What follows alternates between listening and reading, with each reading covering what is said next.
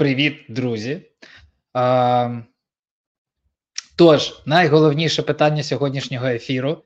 Яке, на мене, чекає майбутнє на українському ринку і на світовому ринку, на міжнародному, якщо я вивчаю Flutter у 2024 році?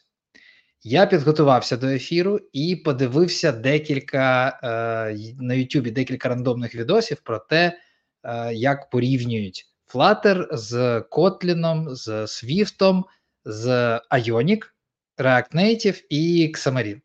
І, можливо, це моя бульбашка, але практично на всіх відосах Flutter взяв перші місця і прям всюди кажуть, що це вибір переможців.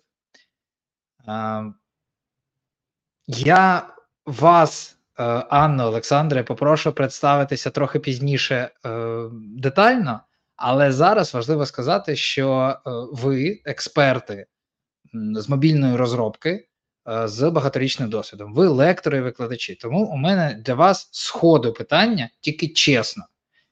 Наскільки є сенс вивчати Flutter у 2024 році? І я пропоную вам три відповіді. Однозначно так, однозначно є сенс. Так, є сенс. І ні, немає сенсу. Яка ваша відповідь? Анна? У мене, як завжди, четвертий варіант. It depends. Окей, добре, я його не врахував. Це завжди зручна відповідь на будь-яке питання, по Flutter чи ні.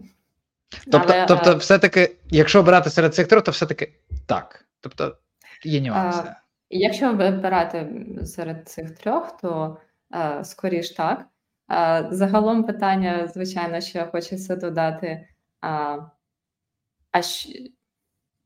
чим ви займаєтесь? Якщо у вас душа лежить, то там бекендів, емейлів і такого, можливо, вам не зовсім цікаво розробка UI, додатків, і тому, мабуть...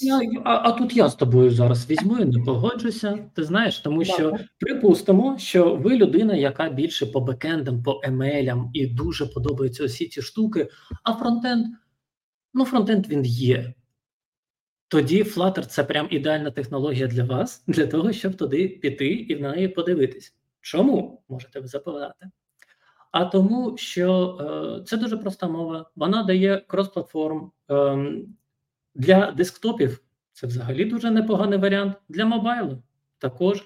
Для вебу – більше it depends. Так, можна писати під веб чи embedded, але як бекенд – чи ML-розробник, скоріш за все, ви хочете розвиватися не тільки вглиб, бо в якийсь момент настане той час, коли навіть бекенщик захоче зрозуміти, то що ж там коїться по той бік екрану, що ж там коїться з фронтендом, як ці люди, нащо вони до мене прискіпуються, що мої апі такі незручні, дуже класні апі, мені дуже подобаються. Тож для того, щоб зрозуміти боль людей, які користуються вашими бекендами, дуже непогано вивчити якусь фронтенд-технологію. Це, скоріш за все, буде щось з світу вебу, тому що, все ж таки це, напевно, якось простіше. А до того ж, якщо ви там бекендщик, я не знаю, там в JavaScript, то, може, ви вже щось з фронтендом якось поряд проходили. Але якщо хочеться подивитися на мобайл, бо це трошки своя кухня, своя історія, свої челенджі, це трохи по-своєму. І, як на мене, для того, щоб зрозуміти, то що ж мобайл взагалі за звір, Flutter може бути дуже непоганим вибором. Але, сорі, Аня, я тебе перебив. Якщо дивитись на розробку додатків зі сторони вебу, то все ж таки Flutter... Не знаю, трошки вибір зі знаком питання, але для мобільної розробки, якщо ви нативний розробник, або ви, якщо спеціаліст у крос-платформі, або з іншою технологією, мені здається, я тяжію більше до однозначно так відповіді. Однозначно варто. Добре, у мене ще є таке для вас, знаєте, більш ширше бізнесове питання з точки зору, наскільки є сенс займатися, наскільки є сенс пірнати саме у Flutter. Але до цього, як я обіцяв, будь ласка, можете розказати про себе. Я просто Про вас багато є що сказати. Я коли трошки тренувався перед цим ефіром, я проговорював речі про вас, які я там почитав, знаю про вас. Я так довго це робив і подумав, мабуть, краще ви це зробите, тому що це буде краще звучати, і ви зможете акцентувати на правильних моментах. Я тільки від себе хочу сказати, що дуже класно, що ми говоримо про Flutter саме з вами. Я знаю про вас, що у вас є багаторічний досвід, ви викладаєте, ви лектори, тобто ви знаєте, що казати серед усього. У вас є YouTube-канали, я дивився ваші відео, розумію, там, про що ви. Тим, хто вивчає Flutter, хто буде дивитися цей ефір, зверніть увагу, в описі до цього ефіру є всі посилання, які вам можуть знадобитися стосовно Олександра і Анни. І власне, але розкажіть про себе, будь ласка, про вас досвід. Бо я знаю, що ви на міжнародному ринку активні, ви на конференціях і учасниками були, і викладали. І що найважливіше треба про вас знати? Ну, прям розказав, що тепер треба виправдовувати очікування. Ви можете просто по цьому, по факту. Я професійно пишу софт з 12-го року, закінчила ТНУ, примат, привіт, якщо хтось дивиться. ТНУ – це Тернопільський? Дніпропетровський. ДНУ, окей. Дніпропетровський національний. І десь вже з 14-го року почала саме фокусуватись на мобільній розробці з крос-платформою. Спочатку це був Xamarin, і десь наприкінці мого 6-річного захоплення Xamarin з'явився Flutter, який просто захопив мене. І вже десь 5 років я займаюся саме розробкою крос-платформних мобільних додатків на Flutter. Я є Google Developer Expert у Flutter і Dart, виступаю на дійсно міжнародних конференціях, пишу статті і англійською на Medium, і на DOU перекладаю. І наразі працюю з Flutter full-time у компанії Tide. Ось. Каюшки, тоді трошки розповім про себе. Мене звати Олександр, я також Google Developer Expert у Flutter і Dart. Я працюю в тій самій компанії, що і Аня, в компанії Tide. Це не про порошок, це про банк в UK на позиції Senior Staff Engineer. Коли вже ми про освіту, я магістр геодезії. Хід конем. Є таке. Мене, в принципі, трошки помотало, тому що я займався багато чим. І хотів сказати, що, в принципі, я писав і бекенди, і десктоп-додатки, але згадалося, що перед тим я працював дизайнером, грузчиком, і так. Це дуже класно. А, слухай, одразу тупе питання. Де грошей більше? Багато? Ні.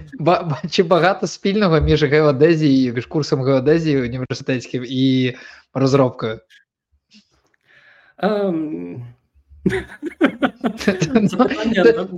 Напевно, зараз незручне для моїх викладачів. Окей, ладно, добре, не для всіх. Я просто питаю, тому що часто чую питання, сорі за тавтологію, про те, що чи має значення освіта. Це стосується людей, які вже закінчили, мають вищу освіту, вони мають сім'ю, роботу, вони хочуть іти в розробку, і вони переживають, наскільки моя освіта, на мені стане на шлях. Ми дійсно можемо про це поговорити, тому що це питання підживлює мій імпостер-синдром, звичайно, трохи, тому що, знаєш, як було цікаво, бо, наприклад, до того, як я почав співпрацювати з Тайдом, я працював у компанії Ciklum на позиції хеда мобільного департаменту кілька років.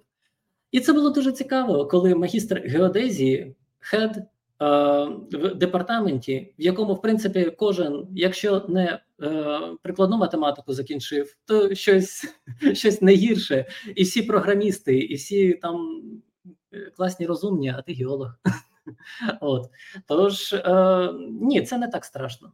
Це мотивує вчитися, Це мотивує читати правильні книжки і все таке інше. Коротше, геодезія – це ще не приговор. От.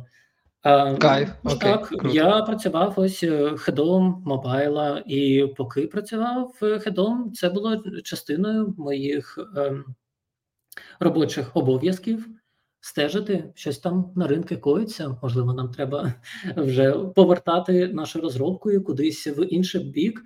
Я був, ну, напевно, трошки нескромно скажу, що я був дуже непоганим Xamarin-розробником, і в якийсь момент стало зрозуміло, що вже час рухатися трошки далі.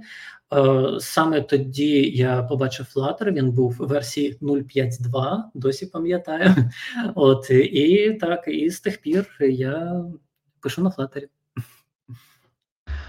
Окей, у мене накопичується питання по ходу, як ви говорите. Ви можете, насправді, мене теж переривати і казати те, що ви хочете договорити, бо... Давайте це буде невимушено, окей? Тому що я точно знаю, що вам є що сказати. Ми мали цю розмову до ефіру. І все-таки питання, яке я до цього підготував. З бізнесової точки зору, яке майбутнє у Flutter? Ну, я маю на увазі, що це мобільна розробка, наскільки я знаю, що, наприклад, кожен раз, коли готують там от MVP, да, то це завжди стосується... Ну, Flutter може бути там помічним, да? Зараз всі переходять на мобільну розробку, це вже просто, ну, це база, да? Мобільні додатки. Я знаю, що є платформи, які взагалі не підтримують ні десктоп, ні веб, вони взагалі існують тільки в телефоні, да? І скоріше, ну, так виглядає, що все туди йде. Тобто, мабуть, от якщо з бізнесової точки зору подивитися, типу, яких вакансій буде багато, то, мабуть, все-таки про мобільну розробку. Чи це дилетантська точка зору? Як вам здається? Аня, хочеш взяти питання? Може я? Давайте спочатку. Ну, добре. Це той момент, коли всім є що відповісти, і всі такі акуратненько. Давайте. Ну, питання складне. Ми не знаємо, що буде далі. Тому що, бачиш, тут Apple Vision з'явився, наприклад, Vision Pro. Я не знаю, можливо, я дуже сподіваюся, хочу в це вірити, що, може, це додасть інтересу знову в Extended Reality, бо мені дуже близька тема і VR, і AR, і всіх цих реалітій прям дуже подобається. Чи Flutter ідеальний інструмент для того? Може, поки що ні, але ключове тут поки що, тому що якщо варитися у цій кухні і знаходитися в цій бульбашці, як ти кажеш, то багато чого і там робиться також. Там з'являється багато інструментів для роботи з 3D, і сам по собі Flutter, він заточений під 2D, але, чесно кажучи, не так же прям капець, як сильно він під той 2D заточений. Там треба буде трошки пописати для 3D, але воно там, в принципі, не так далеко. Тож, яким буде майбутнє? Що там буде за 2 роки? Важко сказати. Стосовно того, що прям все рухається в мобайл, ну, напевно, я ці розговори чую вже років 12. Може, але більше. Воно і виправдовується, це ж правда. Хай темп, можливо, там трохи інший, ніж хтось розраховує, але ж, ну, це правда? Ну, можливо. Але вакансії, наприклад, на просто фронтенд, писати веб, їх вистачає. Їх, напевно, більше, ніж в мобайл навіть. Тож робити паніку я б не став. Чи я б сказав, що в мобайл все погано? Ні в якому разі не вчіть мобайл, особливо Flutter. Ідіть краще, я не знаю, машин лернінг вчіть, бо він як класно. Фігак і нейромережа. Особливо, що можна взяти вже готову і трошки підтюнити. Прям кайф. Ну, також ні. Це питання, от якщо я правильно розумію, що Аня мала на увазі на початку нашої бесіди, що... успішним будеш в тому, що подобається. Якщо подобається мобільна розробка і подобаються ось ці там девайси, подобаються челенджі мобільної розробки, то все вийде, все буде класно, треба вчити, воно нікуди не дінеться. Чи Flutter – це найкращий вибір для мобільної розробки? Залежить. Я радше не погодився б, що Flutter – це інструмент для прототипів та MVP. Бо коли хтось каже MVP, мені одразу уявляються якісь жахливі речі.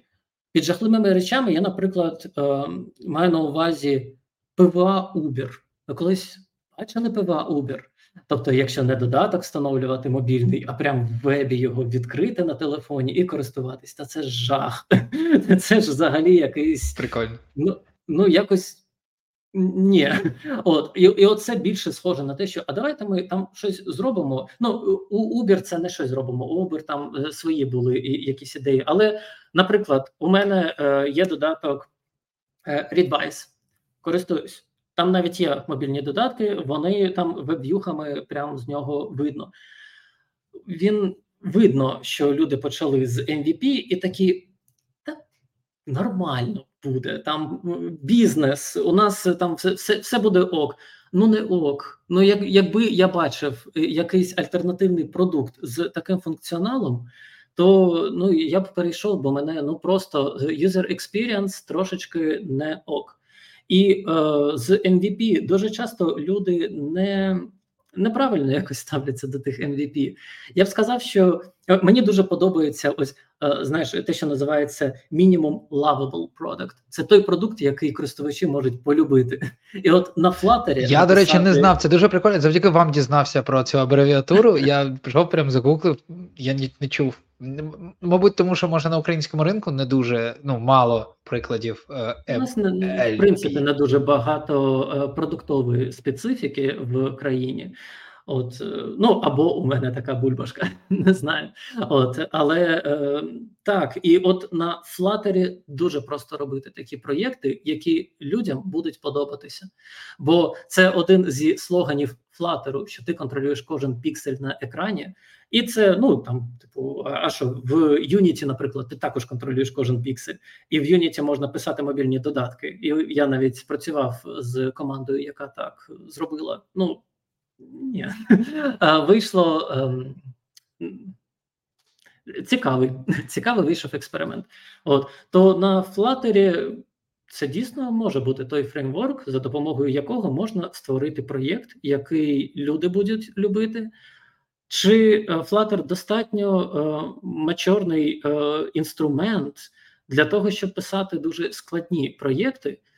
Ну, мені здається, от наш з Анією досвід свідчить, що так, тому що у нас проєкт величезний. Ми, коли спілкуємось з кимось з Flutter чи Dart командами, з кимось з розробників, вони зазвичай дуже дивуються, тому що, здається, вони не очікували, що такий масштаб буде з їхнім фреймворком. І дуже нормально. 2 роки. Польот нормальний.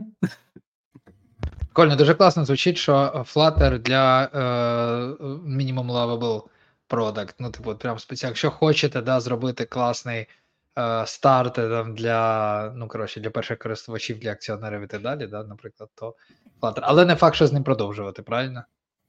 Ну, чому?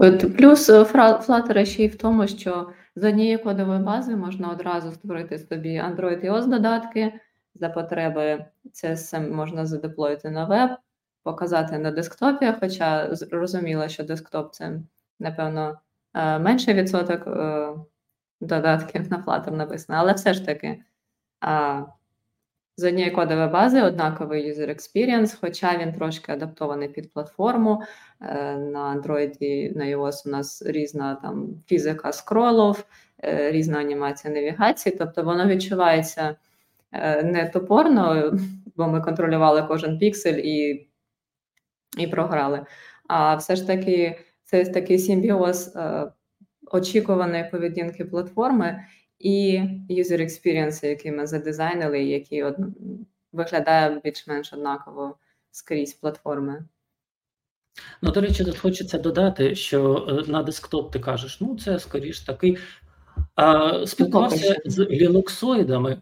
І у лінуксоїдів у них там що? У них, я так зрозумів, досі Qt, GTK. І ну, це фреймворки, вони ну, такі непрості. Якщо хочеться щось написати якийсь швиденько десктоп-додаток, то, в принципі, canonical обрали Flutter для цього. Якось canonical, мені здається, дурні не зроблять. Неофіційний девіз нашого YouTube-каналу, хто перший став того тапки, і у нас є в коментарях питання, тому я віддаю перевагу глядачам. І перше питання. Скільки часу ви витратили на пошуку першої роботи з Flutter? Зіткнулись з тим, що вакансій, в принципі, дуже мало. І отут я хочу додати, тут якраз поєднано з моїм питанням, з моїм баченням ринку.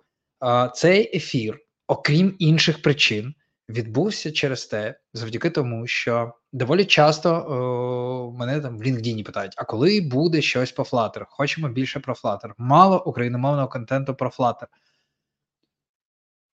І я знаю, що доволі багато людей, ну, відносно, я не можу сказати статистику, просто є тенденція на Flutter, на те, що люди обирають Flutter там останні пару років і вивчають Flutter. Але вакансій прям мало. Я традиційно перед нашим ефіром пішов загуглив, взяти там зріз DOU. Це не є 100% зріз по ринку України, безумовно. Ну, але все-таки якась репрезентація. 32 вакансії, в основному мідл. От, ну, тобто не дуже багато. І також я пам'ятаю, що у вас є ж досвід роботи і взагалі взаємодії стосовно Flutter як на українському ринку, так і міжнародному. І тут, мабуть, коли ми про це заговоримо, є сенс розділяти, да? От щось, якась інформація загальна, ну, якась інформація про український ринок, якась інформація там більше стосується світового ринку. Наскільки я розумію, це різна ситуація. От. У мене взагалі з цього приводу є історія, як я шукала свою першу Flutter роботу, бо, як я сказала, займалась Xamarin вже 6 років, десь вже рік дивилась на Flutter в плані там сайт-проєкції, переписувала на Flutter. В принципі, оскільки це обидва крос-платформні фреймворки, у мене було достатньо розуміння і досвіду, щоб претендувати вже якусь там на мідл плюс позицію. І, значить, настав січень 2020 року, я... замовнику на українському ринку кажу, дякую, я пішла шукати на Flutter роботу, до речі, якщо цікаво, можу твій проєкт спробувати. Він тоді відмовився, а як я потім дізналась, через 2 роки він все ж таки пішов переписувати його на Flutter. Ну от, тобто я віддала свій нотіс в січні, а в лютому настав ковід. Найм закрився взагалі по всьому світу, не те, що Flutter. Ну і на додачу Flutter був тоді взагалі відносно молодим фреймворком і дуже-дуже було мало вакансій. Буквально одиниці, я гадаю, менше 10 відгуків зробила за декілька місяців. І ну, десь місяці 4 я витратила на пошук першої роботи, знайшла її на Stack Overflow. Була вакансія в американський стартап.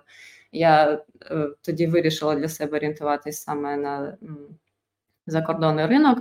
В Україні, мені здається, тоді взагалі Flutter не цікавив майже нікого. Слухай, а як ти знала тоді англійську? Ну, от на той момент, коли... Stack Overflow для тебе було щось, знаєш, зрозуміло? Як? B2. Ну, B2, скоріше. Тобто це такий, ну, upper intermediate, ну, грубо, да, всі ці умовні позначки. Я питаю, бо я часто топлю за те, що... Вона скромнічає, вона значно краще знає англійську. Блін, облом для глядачів. Просто я кажу про те, що часто про те, що треба англійську вивчати вообще по-любому. Я розумію, що це набагато складніше, коли, припустимо, ти людина, яка... Це грінхаус-інтеграція чи що? Не знаю, ні, ну але це об'єктив. Слухай, ну дивись, ти типу, окей, ти закінчив там курси Flutter, там щось попрактикувався, ти шукаєш роботу. Є український ринок, де умовних 32 вакансії, ну не 32, більше, 100, да? А конкуренція все більше і більше, бо люди починають все більше цікавитись Flutter. От ви ходите в футболках, це ж не просто так, бачите, чудові футболки, люди на це звертають увагу, надихаються, йдуть у Flutter. І, ну, моя ідея в тому, що банально, якщо ви, наприклад, знаєте польську, ну так склалося, да? Плюс польський ринок, так, є свої нюанси, деяких нема. Але ви знаєте англійську, весь світ буквально перед вами. Ви от буквально історія, да, вийдете на Stack Overflow, вийдете там на всі міжнародні джобборди, ви подаєте туди своє резюме. І я тому спитав, тому що якщо це умовне переінтермідія, тобто це не є суперпросунутий рівень, але це там розмовний рівень, коли ви можете пройти інтерв'ю на англійською. Окей, користуючись трохи Google Translate, да, трошки там поекати, помекати. Але це, от мені тому цікаво, бо це важливо. Це ж половина, це ж ну, частина проходження інтерв'ю, по-любому, мова. Безумовно, знання англійської – це must-have було. Навіть ти згадав, от ви пройшли курси Flutter і шукаєте роботи. А яку мову ви проходили курси? Бо готова поспорити, що курси були теж англійською. Мені пощастило, в мене була дуже інтенсивна практика використання англійської мови розмовної, тому в мене вже не було тієї скутості, але я чудово розумію, що це і як це може впливати на взагалі можливості професійні і кар'єрні в житті. Так от, це була моя історія, скільки це, 4 роки тому, і мене дуже тішить те, що ситуація на міжнародному ринку в плані Flutter зараз значно змінилась, і вакансій все більше, і технологія все популярніша, і вже не стоїть питання, а чи Google закриє Flutter і все. І чи варто взагалі ставити на цю технологію. Тож, це ти про світовий ринок навіть, да? Ну, тобто про таку глобальну тенденцію. Так. Я запропонувала б Олександру більше прокоментувати по-українськи, бо він все ж таки з ним трошки попрацював. Я, напевно, на це питання взагалі відповів би трошки іншою відповіддю, трошки не на це питання. Я розповів би історію про те, як я шукав свою першу роботу. Тому що коли я її шукав, це також була криза, також всі вакансії позакривалися, і, в принципі, можна було щось там пробувати шукати роботу на C-Sharp, чи на Java, чи що там було тоді ще популярне, я вже не пам'ятаю. Але ну, щось там якось інколи були вакансії, там була конкуренція велика, бо багато людей залишилося без роботи, це був кінець 2000-х. І було не дуже просто щось знайти. Але я дуже любив мову програмування C. Я досі її дуже поважаю, бо мені здається, що вона дуже проста. І у її такій простоті криється величезна сила. Це дуже потужна мова, дуже класна. Багато чого можна з нею робити. Мені подобалось писати на C. Причому не на C++, а от саме на C. І я шукав таку вакансію. І у місті Дніпрі на той час було 2 вакансії на C. І я такий, нікуди більше, нічого більше не хочу. Хочу тільки туди. І я подав своє резюме в обидві компанії. Я великий молодець, тому що я прокрастинував їхнє тестове завдання. Як виявилося, дарма, тому що я його прочитав спочатку, а там все дуже просто було. Виявилося, що все просто, це якби там був C++, а так трошки вони мене здивували, втім, я все одно встиг все зробити і влаштувався C-девелопером. Чому? Тому що я хотів. Так от, якщо вам хочеться знайти роботу на Flutter, ви знайдете роботу на Flutter. Це вас нічого не зупинить, не те, що зараз там якісь не така ситуація на ринку чи ще щось. Вона знайдеться. Це у мене не було б в цьому сумнівів. Стосовно моєї першої роботи на Flutter, ну тут, напевно, у мене трошки чіт, тому що я не шукав першу роботу на Flutter. Я переконував клієнтів, що треба написати їхній наступний проєкт на Flutter. От, тож, відповідно, було важко. до першої. Тут ти маєш на увазі, що ти вже тоді клієнтів. Я був хедом такого департаменту в Сіклумі, і однією з моїх робочими моментами моїми була консультація клієнтів про те, якою технологією писати їхній проєкт. І якщо зрозуміло, що це крос-платформ, то більш безпечним, напевно, варіантом для них було б піти з Xamarin, тому що у нас була величезна експертиза в Xamarin, ми в Солгарі, дуже класна команда, дуже всіх люблю. Безпечніше було піти з Xamarin, але мені здавалося, що, напевно, перспективніше було б їм піти з Flutter. Тому ми дивилися і для тих клієнтів, яких я вважав, що Flutter – це все ж таки більш підходяща для них технологія. Ну так, я переконував тоді цих клієнтів, що їм все ж таки варто було б писати їхні додатки на Flutter. Тож тут у мене трошки нерелевантний, напевно, досвід, але можу розповісти, що коли у нас все ж таки починалися Flutter-проєкти, ми шукали Flutter-розробників, ми шукали і джунів, і якихось людей, які свічнулись з нативу, чи хочуть свічнутися. Це, в принципі, ще 2 роки тому це була дуже популярна штука наймати свічерів з нативу. Тому що вони досвідчені, вони, в принципі, знають всю цю мобільну розробку, вони за пару місяців можуть якось підтягнути всі свої хвости з Flutter і класно перформити. Джунів ми також шукали, ми робили курси безкоштовні для джунів. Я певен, що ця практика має зберегтися і зараз. Я, звичайно, вже 2 роки в українському IT не так прям активно знаходжуся, але я не повірю, що інтернатури скінчилися. Ні, є, звісно, є. Окей, круто, дякую. Є наступне питання. Ну, дивіться, окей, я ще просто хочу сказати таку штуку. На перших ефірах Juniverse гості казали, надихаючи ці слова про те, що якщо ви дуже хочете, там, і ви там прям дуже вірите і так далі, то ви обов'язково знайдете свою роботу. І з часом я подумав, що я не буду пропускати такі думки. Тому що в ефірі, тому що це філософія. Це філософія. І давайте так, вона має практичну площину, тому що, безумовно, є люди, які прокрастинують, які умовно не дуже хочуть. Є люди, які хочуть більше, от як ти сказав, да, навів приклад, от я точно вирішив, що я точно одна там з цих 2 вакансій, вона точно моя. І все роблять відповідно, набагато активніше, ніж інші, для того, щоб отримати там. І це впливає на дії, які ми робимо. Але все одно це абстракція. Я от відчув, що в мене є відповідальність перед глядачами, що треба такі слова трансформувати в якусь конкретику. Мені здається, що от з того, що ми поговорили, цього невеликого полілогу, стає очевидним, що англійська, мабуть, це точно так. І тоді давайте сформулюємо, якщо, припустимо, є, от нас слухає людина, яка шукає роботу з Flutter, бачить, що там є пара десятків якихось вакансій. Давайте сформуємо якусь рекомендацію. І конкуренція.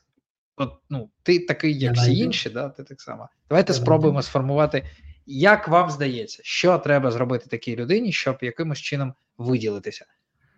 Я проводжу багато співбесід для компанії Tide. Тож, в принципі, можу дати кілька порад, що зробити для того, щоб отримати мою увагу. Невеличкий деклеймер тут. Мою увагу, скоріш за все, вже ви будете отримувати після того, як ви пройшли якийсь скринінг від HR-ів. Я бачив, що на цьому YouTube-каналі вже є відоси, як оптимізувати своє CV під HR-ів. Це дисклеймер, щоб тобі написали напряму в LinkedIn. Так, це також. Але це не якийсь там, я не знаю, Це правда. Вас будуть скріняти HR, вони можуть просто... Ви не дійдете до якихось технічних чуваків, якщо у вас CV таке, що HR не зацікавить. Тож це треба оптимізувати своє CV під HR. Для того, щоб захопити мою увагу, ви можете це зробити кількома способами. Чесно кажучи, я не так сильно вже дивуюся, що людина там пропрацювала на купі проєктів і там була дуже, я не знаю, працювала і над тим, і над іншим, тому що ну це класно, це звичайно, якщо є чим похизуватись, це обов'язково треба вказувати, але я бачив достатньо багато людей, які трошки прикрашають свою активність, свій досвід. І коли мені приходить CV від людини, у якій 3,5 рочки, чи мені дуже подобається, коли пишуть 3 рочки і 8 місяців, коли у людини 3 рочки і 8 місяців досвіду, і вона вказала технологій більше, ніж я, в принципі, за свою, я не знаю, 15-річну чи скільки там кар'єру вивчив, ну, я якось одразу трошечки так, окей, щось починаю підозрювати, так, що щось може піти не так. От що дуже мене приваблює в кандидатах, це коли я бачу лінки на GitHub. Тому що коли я бачу лінку на GitHub, я одразу йду туди. І буває так, що деякі співбесіди, ну, в Tide це зараз не так прийнято. Це, в принципі, специфіка найму. Якщо цікаво, ми також можемо про це поспілкуватися. Коли раптово спрацьовують різні стратегії при найму. Але буває так, що коли людину ми більш-менш розслаблено шукаємо, то в мене були такі співбесіди, де, я не знаю, 60% співбесіди ми спілкувалися з людиною про її код, що вона написала в GitHub. От, тому що ось воно, ось як ти працюєш, людино, тож у мене є про що з тобою поспілкуватись, я можу зрозуміти, чому так. І людині приємно, тому що це код людини. Я, звичайно, ніколи не скажу на співбесіді, що це таке? Що це? Хто це б написав? А де тести? От, чи щось таке? Ну, звичайно, треба якось бути тактовним і оце все, але для мене ось це важливо. Я це підмічаю, я розумію, чого очікувати від людини, і якщо я бачу, що людина контриб'ютить в який open source, чи просто має якісь цікаві репозиторії, хай навіть не популярні, але... Припустимо, активні, чи якщо не активні, але хоча б людина витратила 3 хвилини і в GitHub-профілі запіняла репозиторій для того, щоб коли я прийшов в GitHub-сторінку, я такий, ага, запіняний репозиторій. Напевно, людина пишається цим кодом, піду подивлюсь. То я піду подивлюсь. От, тому для мене це було б одним з найкрутіших, що ви можете зробити. Зробити класну сторінку в GitHub. Аня, може ти ще додаш? Ну, хіба що, оскільки ви вже виділились і пройшли HR-інтерв'ю, то на нашому інтерв'ю у нас на обох етапах є лайфкодінг, тож це одразу видно, якщо людина кожен день працює з технологією, там пише додатки, пише тести чи ні. Тож найкращий, найпростіший спосіб виділитись – це саме знати мат щастя. Ну, це у нас. Є багато людей, яким дуже не подобається, що у нас є лайфкодінг, а у нас лайфкодінг дійсно такий доволі цікавенький. От, я сподіваюся, я не сильно зараз NDA порушу, бо, здається, у нас це написано, якщо ви будете аплаїтися до нас, але... Ми будемо настільки жорстокі, що будемо змушувати вас писати тести. І все це лайфкодінгом. І ми будемо дивитись. От, тож, так. Ну, круто. Окей, спасибі. Таке ще питання. Сорі, глядачі, я зараз піду далі. Там ще декілька є питань. Класно, що вони є, тому що ми підготували з одного боку якісь тезісні моменти. Я сподіваюся, що ми ще встигнемо їх зачепити, але завжди крутіше, коли є живий запит. Якщо людина без досвіду, що можна покласти в GitHub? Ну, без досвіду комерційної роботи, да, я маю на увазі. От і ну, як можна тоді? Є уявлення. Це не так вже і страшно, тому що людина, скоріш за все, щось писала. Наприклад, людина проходила якісь курси. Це, звичайно, трошечки менш мотивуюче, коли ти приходиш в репозиторій, а там курси. Але треба ж розуміти контекст. Якщо я прийшов в GitHub-сторінку з CV джуна, у якого немає практичного досвіду, і я побачу, що там, наприклад, є 3 репозиторія 3 різних курсів якихось, які людина пройшла, то це вже, вже там прикольно. Тобто щось є почитати, шаблонний код непогано. Шаблонний код, поспілкуємось про шаблонний код. Значить, поспілкуємось, чому людина це написала. Хай повторять ці самі слова, що там Андре Візотто розповів в курсі. Нічого. Ми все одно поспілкуємося, значить, про той код. Це, можливо, трошечки така порада, але є багато open-source проєктів, які були створені крутими розробниками, у яких немає часу мейтейнити ці проєкти на прям такому достатньому рівні. Так буває.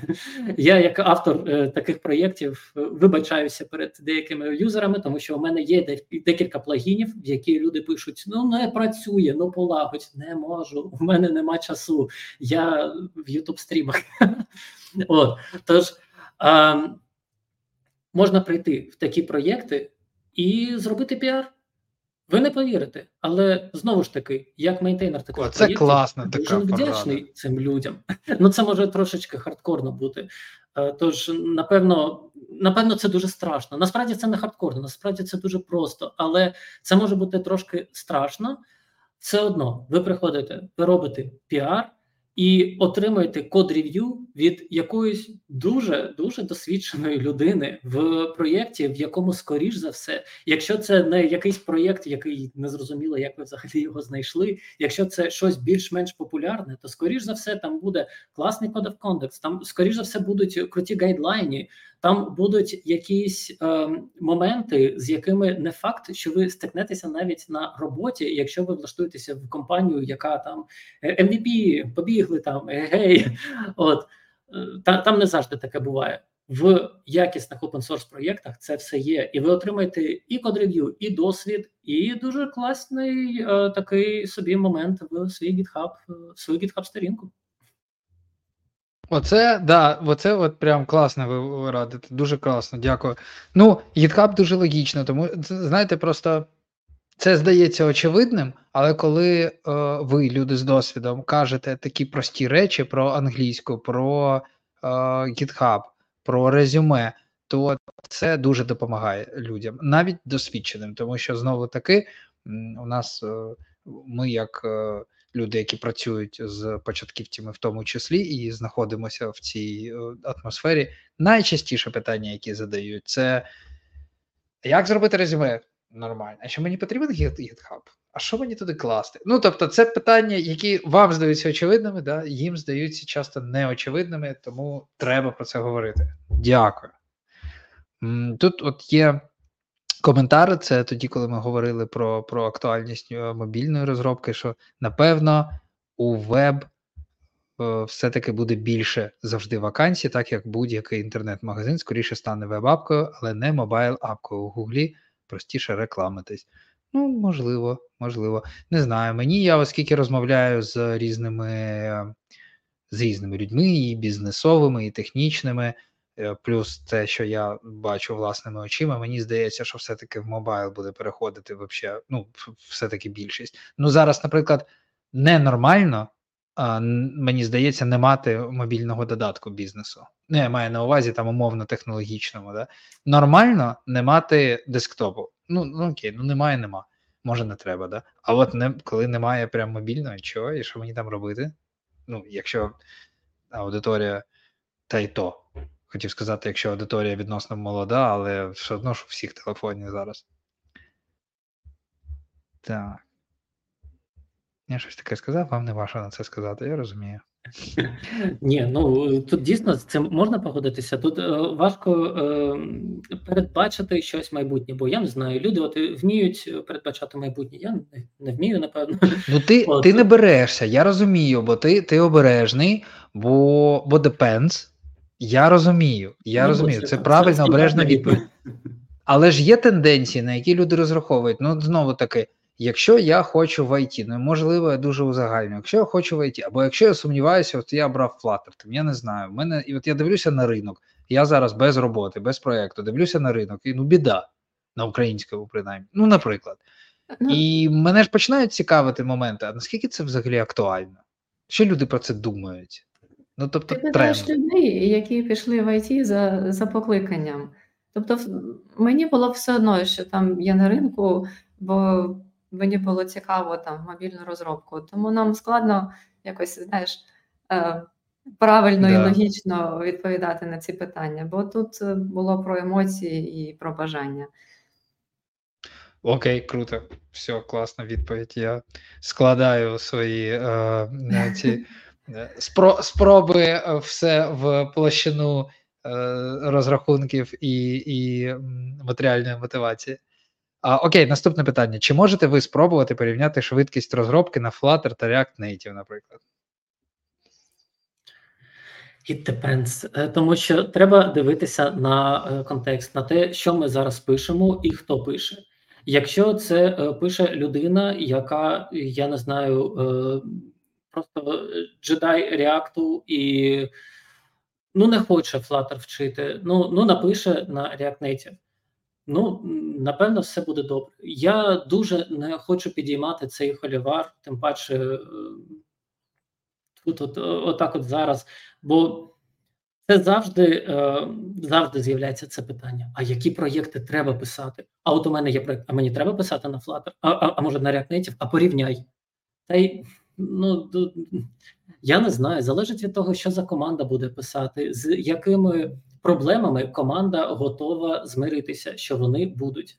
Це, в принципі, коли обираєш якусь технологію, треба дивитися не тільки, що в ній подобається, а перш за все треба зважати на те, а що буде погано? От де буде точно погано, з чим мені потрібно буде, яка у мене буде боль, і я цю боль буду просто постійно відчувати і буду з нею жити. З чим я готов змиритися?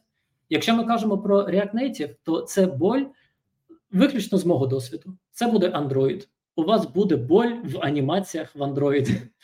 І коли воно ніфіга не буде працювати, і у вас все працює, ви не зможете, я не знаю, свій телефон відправити вашим юзерам, типу, ну от на цьому телефоні, ну працює, ну чесно, ну користуйся цим телефоном. Коли будуть ось такі ситуації, і ви будете дебажити той Android, і ви вгадки не матимете, то що ж, як же його полагодити? Це буде один тип проблем. З Flutter мені складніше знайти якісь проблеми, тому що ну, це не ідеальний фреймворк, звичайно, бо ідеальних, напевно, ж все ж таки не буває.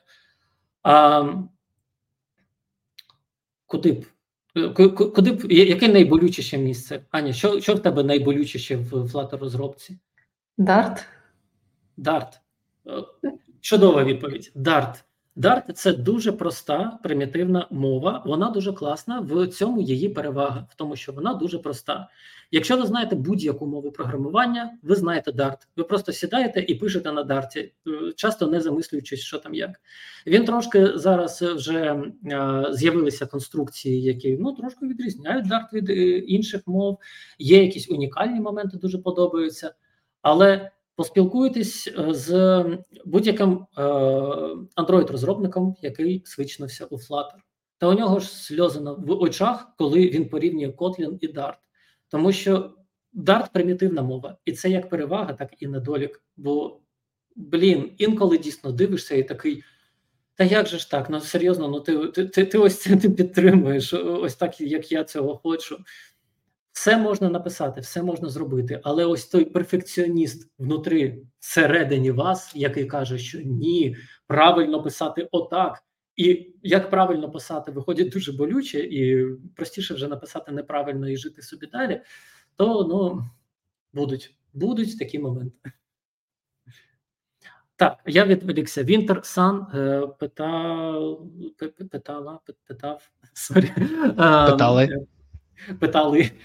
про швидкість розробки.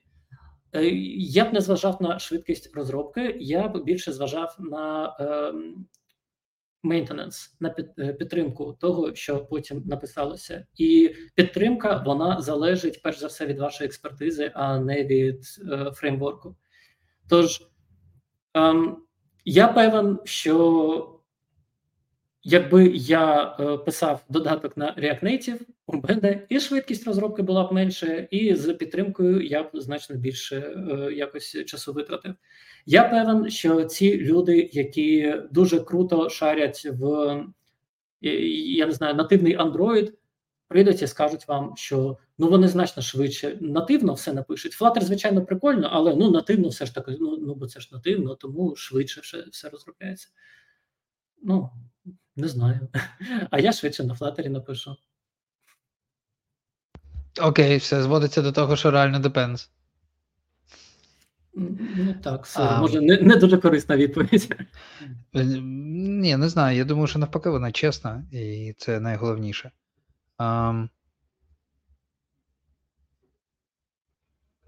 Тут ще є питання, яке повторює. Останнім часом кількість Flutter-розробників різко, ну, про що ми говоримо, різко зросла, цим самим зросла і конкуренція на ринку. Мені, як strong-middle розробнику, знайти роботу стало складно. Що варто зробити, щоб знайти роботу? Ну, ми про це говорили, я думаю, що для всіх рівнів плюс-мінус повторюється, особливо більш актуальний GitHub, це правда. Таке питання, я трошки на потім залишаю питання, якраз таке великий блок, який у нас був підготовлений, а поки таке, а які альтернативи для мобайл? Mm-hmm. Що заважає написати декілька нативних модулів для тих фіч, які потребують чогось більшого? Та ні, ну якщо подобається писати декілька нативних модулів, ну, мобайл – це неправильно. Мені здається, було б дуже дивно, якби, якщо вам якийсь експерт продає якусь технологію як єдину правильну, то, скоріш за все, він вам її продає. Скоріш за все, він хоче якийсь мати зиск з цього. Тож, не знаю, я б обережно ставився до тих людей, які кажуть, що є єдина класна технологія. Якщо ми кажемо про натив, ну ок, ось у нас Compose вже за рогом. Тобто, з того, що я знаю, деякі елементи цього Compose були запозичені з Flutter. І, ну так, ось він є. Коли я востаннє його запускав, а це було відносно нещодавно, то підтримка Іослова була все ще не ок. І я не знаю, можливо, вже щось змінилося. Хочу в це вірити, тому що ну, це класно, якщо буде ще така дуже крута альтернатива. І, до речі, з Котліном, тобто всі ці люди, які зараз плачуть кривавими сльозами, що Dart їм не подобається, ось у них буде класна альтернатива. Сам по собі Compose прикольний. Просто зараз я б сказав, що я б з ним не пішов, тим паче в продакшн, тим паче з якимось проєктом, який я налаштований серйозно підтримувати кілька років. Тому що ну зараз мені було б некомфортно взяти якийсь фреймворк, який в альфа-версії, і піти з ним. Через рік, чи там півтора, чи два, можливо, буде норм. Чи писати на нативі? Можна і на нативі, якщо є команда. Якщо є проєкт, де потрібен натив, є сенс писати на нативі. З кросплатформених фреймворків я можу тільки зі свого досвіду сказати, що у мене не завжди були гарні стосунки з React Native, особливо на Android, коли просто не фікситься він. Може це я, може проблема в мені, проблема не в ньому. Xamarin мені дуже подобався, C-Sharp класна мова, я знаю, що це досі, напевно, улюблена мова програмування у Ані, тож так. Особливо круто, що там можна було комбінувати C-Sharp і F-Sharp модулі, тобто ми там вже робили цікаві proof of concept. Тут зараз буде трошечки шутейка для своїх, але ми досі пам'ятаємо про котиків і собачок від Льоші Рвачова. Тож, Льоша, твоє діло живе. Xamarin непогана технологія, але в якийсь момент у мене склалося враження, що Microsoft трошки підзабили на неї. І всі фреймворки пішли вперед, все стало якесь реактивне, декларативне. А у Xamarin, от він як був, таким і лишився. І тому він трошечки втратив якийсь момент. І з того, що я зараз бачу, здебільшого проєкти, це саппорт. Я не бачу багато нових проєктів на Xamarin. Писати додаток на Ionic чи там Фангепі, це більше про ось ці мінімум lovable продукти. Я не бачив продукту, який би я зміг би дійсно полюбити, написаний на ньому, бо він адаптується дуже погано під телефон. Це дуже видно, коли додаток не нативний. Це просто... тут можна сказати, що що вигадує щось, та працює додаток, що там тобі? Дані показали, кнопки є, поля ввода є, все, користуйся собі на здоров'я. Але ж, коли ми кажемо про AAA продукти якісь, то ні. Як Аня казала, є люди, які пішли в мобайл за покликанням. Ось піти за покликанням і писати потім такі додатки, це сумно. Я подумав, що от і наш ефір став одним з числа тих, де порівнюють Flutter, Ionic, да, і так далі. Все, ми дійшли до цієї точки. Правда, не англійською. І ми там. Да, це правда. Так, окей, дякую. І питання, оце, власне, десь воно тут було. Про Google Developer Expert, да, про GDE. Питають, як... Розкажіть про шлях. Якщо коротко, резюмуючи шлях, то поводьтесь як GDE і ви станете GDE. Що я під цим маю на увазі? Все, можемо розходитись. Ви спостерігаєте за існуючими GDE, це люди, які популяризують якийсь фреймворк від Google в ком'юніті, допомагають ком'юніті рости професійно, ростити свою експертизу. Це зазвичай виявляється в виступах на конференціях, створенні навчальних матеріалів, статей, курсів, відео на Ютубі, освітніх. Це можуть бути open-source контриб'юції, якісь крутезні пакети, або внесок там існуючий, або Flutter фреймворк, книги. От, я думаю, зрозумілий сенс. І людина, перш ніж отримати можливість податись на програму GDE, такою активністю займається певний час, стає якимось авторитетом вже в ком'юніті, стає відомою в кругах людей, для яких це є таким хобі, і зрештою до вас приходить або співробітник Google, або інший GDE з пропозицією податися в програму. Власне, так сталося зі мною. Я думаю, з кожним GDE історія приблизно така сама. Олександр, додаш щось? Та, в принципі, ти все правильно сказала. Хочеться трошки конкретизувати. Тобто, два моменти, які зазвичай, як на мене, люди не очікують. Перший момент, який люди, які цікавляться програмою GDE, які вони не очікують, це те, що не вийде стати GDE за 3 місяці чи за 6 місяців. Тобто люди приходять і кажуть, я написав статтю, і у мене зараз ще 4 чернетки, і там скоро я там піду ще виступлю на конференції, і в принципі от я це все зроблю і буду подаватися на GDE. Це в принципі трошечки складно зробити, податися на GDE, тому що GDE це дійсно хтось з існуючих GDE чи співробітник Google має вас порекомендувати в цю програму. Це по-перше, а по-друге, там є свій відбір, і цього недостатньо. Вам треба цю активність робити більше року, а краще довше. І це дійсно більше про те, що ви в ком'юніті має бути помітною людиною. Тож, це перше, що зазвичай людей трошечки від цієї програми такої серйозно, то мені оце увесь рік тепер статті писати і там щось по конференціям їздити. Та ні, я краще чимось іншим займаюся. А другий момент, який зазвичай я спостерігаю, це те, що люди сприймають GDE-програму як сертифікацію, як якесь технічне визнання, що ось я GDE, я експерт.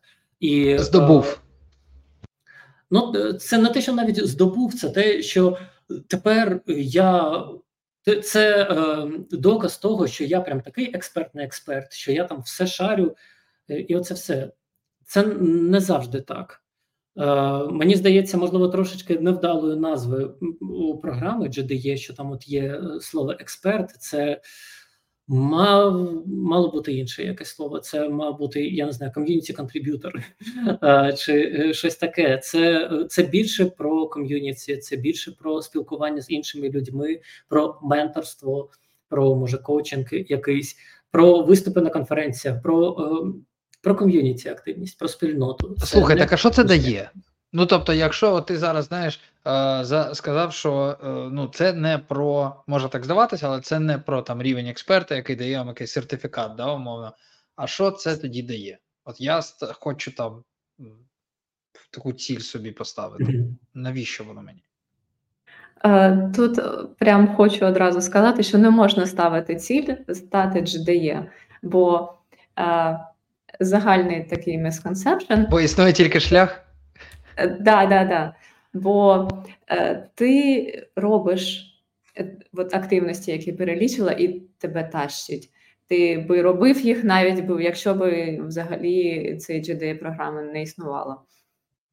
І коли до тебе вже звертаються, запрошуючи в програму, це момент визнання твоїх здобутків, твого внеску і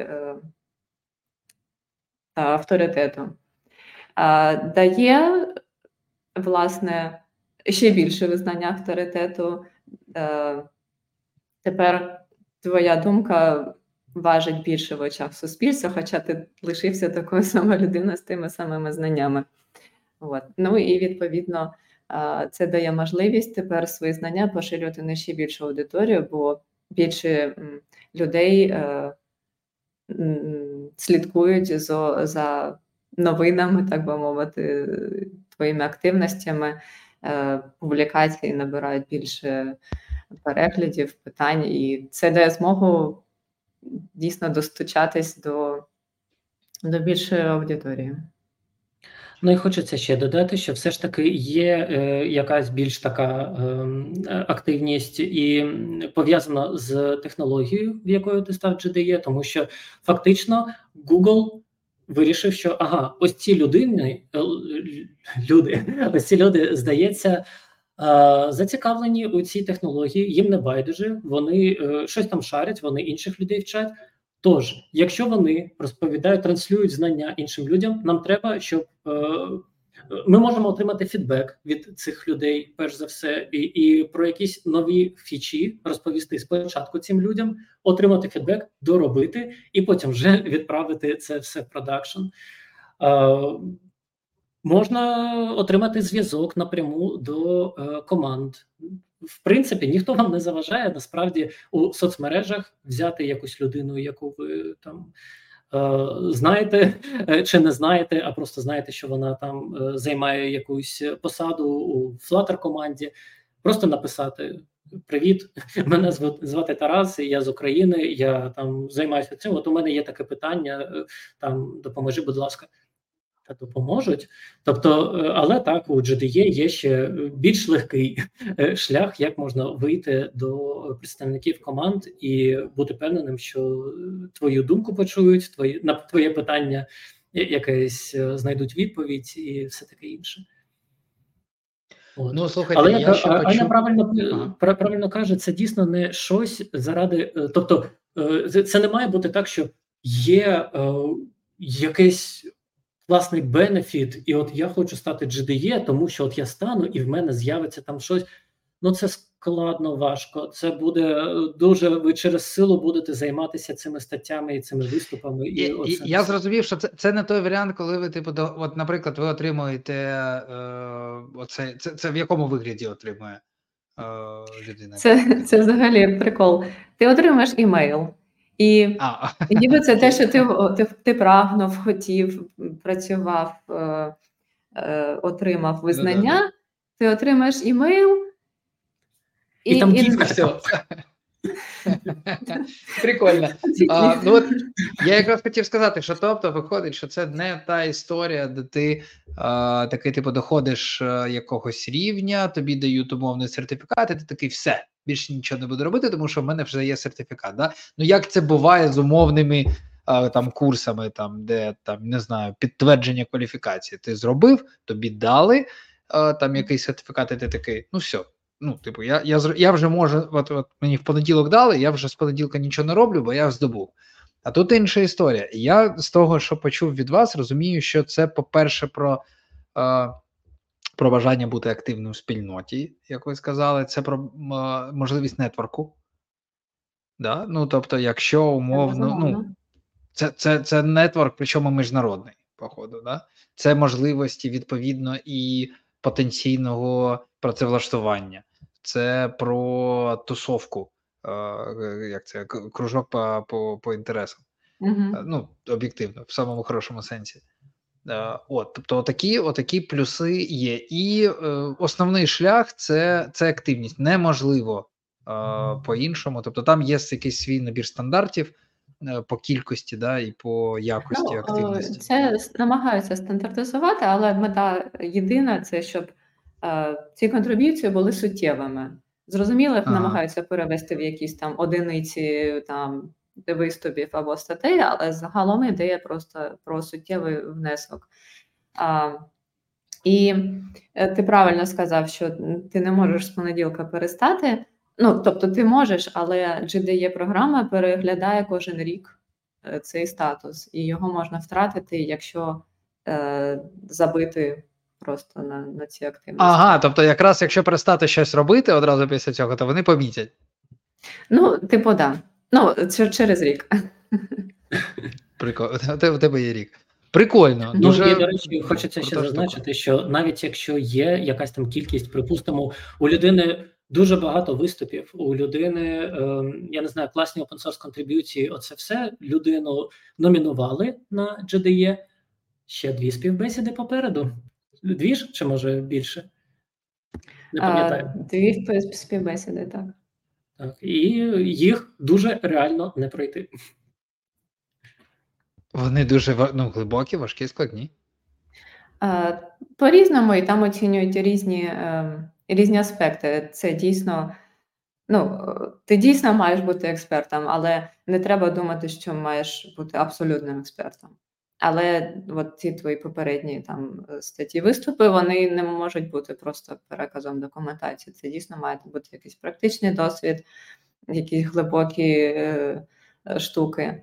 І, в принципі, якщо ти такого роду знання поширював, ці співбесіди, ну, більш-менш будуть відповідати рівню технічному. Але там також оцінюють і софт-скіли, тобто яким ти є членом ком'юніті. І до того ж оцінюють, чи ти зможеш бути ось цим проксі між командою з Google, яка пише цю технологію, тобто Flutter командою, і загальним ком'юніті. Чи зможеш передавати ідеї від команди, пояснювати в ком'юніті, чи від ком'юніті зможеш передати фідбек в команду щодо технології, що хотілося б змінити або що круто. Прикольно, дуже цікаво. Я одразу подумав, що це відповідно про знання англійської в тому числі. Ну, тобто... Так. Англійська – це must have. Без англійської це перше, що треба вивчити. Так. Бо в тому числі необхідно створювати контент англійською, в тому числі, бо саме тією мовою тільки команда зможе їх оцінити і вирішити, чи запрошувати тебе в програму. Друзі, на цьому моменті хочу звернути вашу увагу на QR-код, який всі, мабуть, вже помітили в правому верхньому куті. Це QR-код на збір, який ми проводимо для ГУР, для підрозділу активних дій. І ми збираємо, у нас доволі амбітна мета, це 300 тисяч гривень ми збираємо на машину. Ми ніколи так багато не збирали, ось це перше ми собі поставили таку мету, тому, будь ласка, всі, хто нас дивляться, приділіть цьому півхвилинки, я скину, кому, хто дивиться з телефона, кому не зручно з QR-кодом, я зараз скину посилання на банку, номер банки, будь ласка, долучайтесь. Реально кожні ваші 50, 100, 200 гривень створюють погоду. Я бачу, як приходять донати, і я розумію, що з цих маленьких донатів формується потихеньку сума. Наразі ми зібрали біля 16 тисяч. Це ще далеко до 300, але все-таки не так давно було нуль. Тому потихеньку йдемо до цієї мети. Дякую вам, дякую за увагу. Да, вже задонатили, спасибі. Тож, насправді у мене ще дуже багато є підготовлених тем. Може, з того, що ми говорили, я б хотів поговорити більше про дві речі ще, але у нас не так багато часу. Є там такий ліміт, це 1,5 години. Після 1,5 години людям вже важко слухати. А, власне, гостям важко говорити. Може, ми спробуємо вміститися, якщо не буде ще багато питань, в дві теми. Це трошки більше про світовий ринок, про найм. Я пам'ятаю, що коли ми з вами говорили, була така тема, що не треба боятися працювати як контрактори з іноземними замовниками напряму. Я запам'ятав цю тезу, тому що, знову-таки, я постійно за це таплю. У мене рекрутерський бекграунд. Я дуже багато чув, як наші клієнти напряму питали і про початківців з України. Вони готові були наймати. Єдине, що їм заважало, це незнання англійської. Тобто вони готові були, бо їм це дешево, бо тут вигідні податки порівняно з іншим світом, бо вони вважали непоганий рівень знань початківців, не кажучи вже про більш досвідчених людей. Англійське, оце те, що... Але ми не можемо з ними поспілкуватися, казали вони. І я знаю також, що є на українському ринку якесь упередження трохи. Що значить там, у нас тут все зрозуміло, а в них там нічого не зрозуміло. Тому я не буду виходити за рамки українського ринку, я тут щось знайду, а от там же ж, значить, як можна працювати напряму з іноземними замовниками.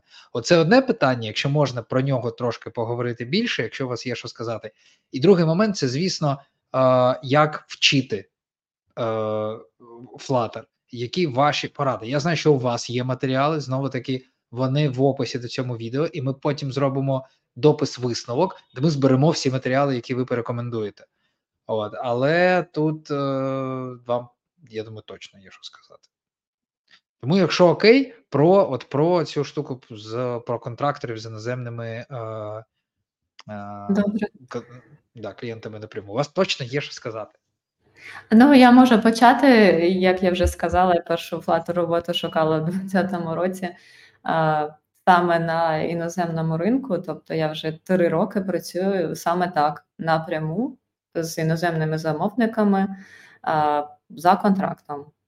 І, якщо чесно, це мало відрізняється від мого попереднього досвіду роботи з українськими аутсорс-компаніями, бо є контракт, є ФОП-рахунок, на який приходять гроші. Так, тепер треба самостійно цю документацію вести, але це може звучати страшно складно. Один раз можна розібратися, зробити собі шаблони інвойсів, уважно читати контракти, які пропонують замовники, і решта, і Taxer підписка, це прямо степ. Я що хотів ще це раз додати, Taxer, як дійсно обов'язкова штука, що, я сподіваюся, це не буде рекламою. У нас, чесно, немає ніяких відкатів. От, але Taxer – це такий сервіс український, який дуже спростить вам бухгалтерію і спілкування з податковою, і цим всім. І він не такий дорогий, він себе окупає, ну, мені здається, у перші півгодини, скільки я користувався цим таксером, я вже зрозумів, що, здається, я все правильно зробив. Taxer.ua, електронний кабінет підприємця. О, я скину, так. Да. Клас. Я не чув, але звучить цікаво, бо податки, бухгалтерія – це біль. Так. Бачу питання, ти вивів, де шукати тих замовників. Це вічне питання. Я шукала на Stack Overflow, на LinkedIn, на якихось біржах, які були спеціалізовані на стартапах, там типу AngelList, щось таке тоді було популярно. Наразі, якщо чесно, не знаю, але загалом просто на популярних платформах закордонних, головне. З мого досвіду не завжди класно виходить шукати перших клієнтів в фрілансерських якихось біржах, тому що там трохи своя кухня, там починаються ось ці всі приколи з тим, що давайте там перші 5 ваших замовлень ви робите безкоштовно, тому що вам треба зробити рейтинг, потім ви там... сподіваєтеся, що знайдеться свій там класний клієнт. З того, що я бачу, не так часто команд шукають там собі людей. Там часто шукають людей під якусь проблемну і, скоріш за все, болісну. І це не те, що якось створить якийсь зв'язок між вами і продуктом, і ви не пропрацюєте там якийсь час з командою. Якщо ви не будете єдиним розробником, бо також таких проєктів там також навалом, коли ви пишете все. Але я не радив би джуніор-розробнику писати все самому.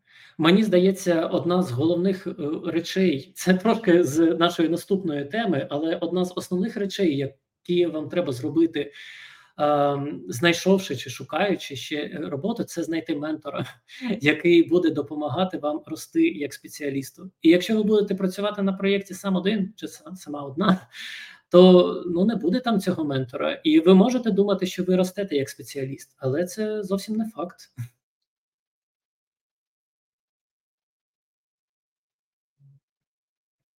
Окей, згоден, да. Насправді... Прикольно ти сказав, що оці перші, там, умовно перше замовлення робити безкоштовно. Мені здається, це у нас було ще питання пов'язане з цим, з синдромом самозванця, як зворотня сторона синдрому самозванця. Але, я не знаю, що конкретного порекомендувати, я знаю, що часто так роблять, але коли люди приходять... Це те, що для мене колись було дуже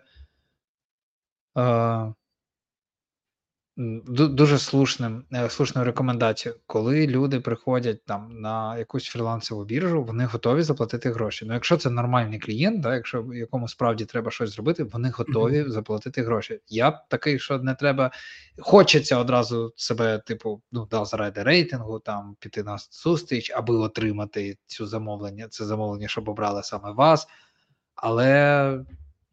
Пам'ятайте, що люди приходять для того, щоб витратити гроші. Немає сенсу віддавати їм щось безкоштовно. Мені здається, це дуже правильне налаштування на роботу. Окей, круто, дякую. Бачив тільки американські. Не дуже завжди потребують якісь документи чи громадянство США. В мене такий досвід є. Тут я знаю, що така штука є. Але це не завжди так. Треба просто шукати далі. Або Європа. Люди часто розуміють, що вони беруть... Вони просто часто розуміють, що вони там можуть зустріти фрілансера з України, і там немає ні потрібного громадянства, ні як часто запитують, і всіх інших нюансів. Тому це окей. У мене аналогічний досвід з американцями, з ними трошечки складніше співпрацювати, і більш того, може так статися, що у вас буде доволі суттєва різниця у часовому поясі, і перші півроку, а може навіть і рік, вам буде здаватися, що це окей, я зранку пішов там в тренажерку, я взагалі там живу зранку, а потім просто всю ніч пишу, так, я ж сова. Не факт, що ви сова, може вам здається, може в 30 років ваше здоров'я вам покаже, що ви не сова, і що дарма ви це робили. От, це як я чув про таке, що є такі, є совранки, це ті, хто рано прокидається і пізно лягають. Так. Я можу додати, що я взагалі-то сова, але я працювала на американський ринок з 10-годинною різницею, і за рік я просто задовбалась і звільнилась. Так, да, я думаю, вона того не варта. Совранки, да? Окей, круто, дякую. Розкажіть, будь ласка, про свої рекомендації, як навчатися. Причому, ну, мабуть, у вас тут є своє розуміння, але якщо можна надати якийсь темп і ритм цьому, то от починаючи з якихось бази основ, наприклад, нас послухає людина, яка подумає, все, це була остання краплина, Flutter, точно. Що таке, все, а там нуль. Ну, да, людина ще ніколи. Не свічер. От починаючи з такого моменту, які у вас рекомендації, куди йти дивитися, да? Курси з них починати, чи що. І там от далі, які у вас, можливо, є рекомендації. Аня, хочеш ти, чи я? Та, я хотіла пожартувати, якщо ви початківістю Flutter, не дивіться наші YouTube-канали. Це трошки... Окей, а це слушно. Починаючи з якого... Як мені знати, що вже можна?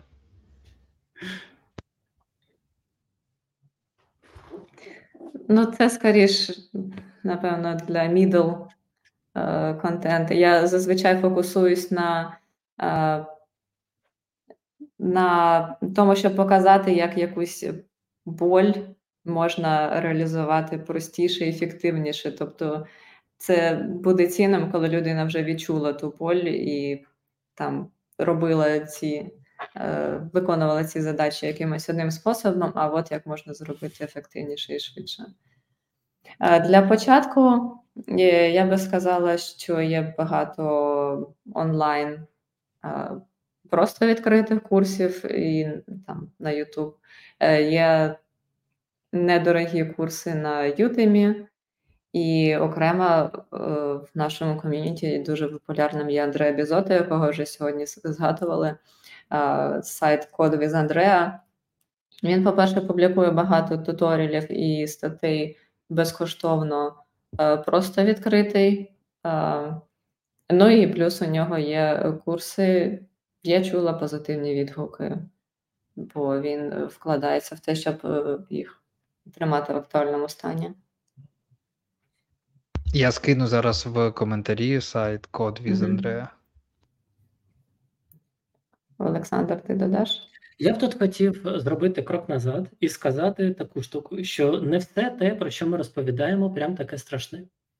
Наприклад, одна з моїх найулюбленіших тем, прям дуже подобається, це тести. Причому, мені здається, я нарешті навчився їх писати. От, і я ходжу і розповідаю людям, то як же я до цього дійшов. І чим сеньйорніше розробник, тим часто складніше цьому розробнику, якщо він чи вона не писали до цього тести, тим складніше потім навчитися і почати це робити, тому що мені не платять за тести, тести крихкі, вони там не працюють, вони мене сповільнюють, і всякі такі кул-сторі нашого життя, які, ну, насправді, ні. Треба все ж таки було витратити трошки часу і навчитися писати тести, і раптом життя стає значно краще. Тому, коли Господи, це українською звучить дуже дивно, виступаю як ментор, коли я менторю людей, то це одна з перших речей, які я показую людині, що ми пишемо з тестами. Це типу, ой, який advanced topic, але насправді ні, це не складний, можна взяти і одразу почати використовувати правильні паттерни. Можна одразу не боятися правильної архітектури якоїсь, чи там чогось такого. Але тут є, напевно, такий нюанс. Має бути поруч якась людина, має бути якийсь ментор, який допоможе не з'їхати з глузду і допоможе розібратися і відповісти на всі ці запитання, які потенційно одразу можуть з'явитися. Тож, це, напевно, одна з перших порад, які б я дав людині, це шукати ментора. Цей ментор може бути в якійсь компанії, куди ви працевлаштовуєтесь. Якщо раптом виявиться, що ментора там нема, а так буває. Коли ви приходите, там є сіньор-розробник, але він не ментор. Він не зацікавлений в тому, щоб вас якось навчати. Він зацікавлений в тому, щоб його код виглядав класно, а ви просто не заважайте йому писати класний код, тому що він тут кльовий, а не ви. То шукайте іншу роботу, от, тому що ментор – це, напевно, найголовніше, що ви можете знайти. І ось цей ментор порадить вже вам свої якісь лернінг-матеріали. Але, ну, припустимо, так вже сталося, що нема ментора. Аня правильно сказала про Андрея. Це дійсно... Я, на жаль, не дивився його курси, тому що... Я не знаю, чому. Вже було пізно, ти вже все знав. Вже було пізно, дійсно. От, тож я не можу своє якесь враження скласти, але я також чув багато позитивних відгуків. Якщо вам більше заходять книги, то ми з Анією ось рев'ювали, були технічними рев'юверами двох книг. І першу книгу, яку ми рев'ювали, я не стану називати, тому що я її не буду радити. От, друга книга, яку ми рев'ювали, я стану називати, тому що ми будемо її радити. Вона називається, як вона називається? Flutter Engineering? Flutter Engineering від Маджида. Це також відомий в спільноті Flutter-розробників людина. Книга дуже класна, там Маджид спробував охопити все, що вам може прям знадобитися у житті розробника на Flutter. Я єдине, що, напевно, у мене був короткий діалог з Маджидом про це, і тут він зі мною не погодиться, але я все ж таки скажу, тому що він українську не знає, все одно не почує. Другу главу пропустіть. Якщо ви прям початківець, пропустіть другу главу, поверніться до неї потім, бо складно, капець. От. Все інше рекомендую. Це дійсно класна книга, якщо вам подобаються книги. Якщо вам не подобаються книги, а подобаються курси, Андреа, дійсно це багато позитивних відгуків я чув, але є купа безкоштовних курсів. Той самий Андреа на своєму YouTube-каналі робить дуже класні відео. Мені дуже подобається контент, який робить Ресокодер. Щоправда, він, як у нас в ком'юніті були жарти, що він, здається, забув просто пароль від свого аккаунту, тому що він кілька років нічого не викладав. Але навіть той контент, що він виклав до цього, це просто кайф. Дуже раджу. Не обов'язково одразу йти і все купувати, безкоштовного контенту вистачає. Якщо вам хочеться мати просто якийсь дирекшн, такий більш загальний, не зовсім прив'язаний, можливо, навіть до Flutter, то реклама. Я зробив родмапу для Flutter-розробників. Зайдіть на мій GitHub, от, там запінений цей репозиторій. Там є родмапа. В цій родмапі я спробував скласти доволі загальний такий просто шлях. Знову ж таки, як на мене, це не прям якісь там суперзнання, які прям щось я таке відкрив. Але я бачу, що багато людей використовували цю родмапу. І, до речі, що було приємно і дивно трошки, коли ми влаштувалися в компанію Tide працювати, то виявилось, що компанія Tide, коли робила міграцію на Flutter, надихалася цією родмапою для того, щоб зробити навчання для своїх девелоперів. Тож родмапа перевірена, можете спробувати. А так, інтернатура в компаніях, якщо вдасться знайти, чудово. Перш за все, найголовніше, чи не найголовніше, чи не єдине, ментор. Знайдіть ментора. Про ментора я чув прикольну тезу, ну бо, знаєш, наступне таке зустрічне питання, як знайти ментора? От я таки сиджу вдома в себе на дивані, знайдіть ментора, легко сказати, да? І це справді так, це справді непросто, особливо якщо ви інтроверт, або вважаєте себе інтровертом, то що ходити по вулицях з табличкою «шукаю ментора», да? Або ну от як робити, або в тебе є LinkedIn і нетворк, тобто 2 підписники. Ну що, ти напишеш допис, сильно тебе побачать? По-перше, допис є сенс писати, буває часто, що злітають дописи, коли це перший ваш допис, ви когось шукаєте. А насправді спільнота LinkedIn дуже сприяє, дуже допомагає. Приходять люди, пишуть у вас в коментарях ап, репостять, лайкають і так далі. Тому точно є сенс. Раз. Два. Є люди, які хочуть менторити. Є люди, які хочуть собі менті. І вони не знають, де їх взяти. На даний момент поки що не існує платформи там ментор-менті. Так, щоб всі прям шукали. Так, щоб там можна було прям знайти одне одного. І мені здається, існують. Я, звичайно, не пам'ятаю назву, але я спілкуюсь з людьми, які... І чую періодично якісь різні назви, саме платформ для менторства. Я не берусь стверджувати, що вони там безкоштовні і популярні, але це варто пошукати, принаймні. Я, якщо можна, в тебе перепитаю. Я до вас ще прийду, спитаю там скоуп корисних посилань, щоб зробити у нас і на каналі, в телеграм-каналі, і я в LinkedIn обов'язково зроблю такий допис-висновок. Там все це буде, і я спитаю, якщо тобі вдасться згадати, це дуже цікаво. Дуже. Ми плануємо щось таке зробити, можливо, для українського ринку, то принаймні надихнутися. От. І хочу розказати про... зробити крок назад, поки ми ще не дуже далеко від цієї теми. Мені в LinkedIn пишуть наші колеги із сонячної Індії, сонячного Пакистану, і вони не стидаються написати мені і запитати, гей, а може ти будеш ментором? Тож це приблизно як з красивими жінками. Поки ви дивитеся і думаєте, ой, інтроверт, прийде людина з сонячної Індії і запитає, чи можна познайомитися. От. Ну, типу того, да, абсолютно, абсолютно вірно. Тим паче, завдяки LinkedIn можна ж це робити не особисто. Насправді багато хто не задумується, недооцінює. Ну, уявіть, якщо вам треба в реальному житті підійти до людини і спитати, там, будеш моїм ментором? Це важче для багатьох. В LinkedIn написати, ну окей, ну сказали вам ні. Добре, окей.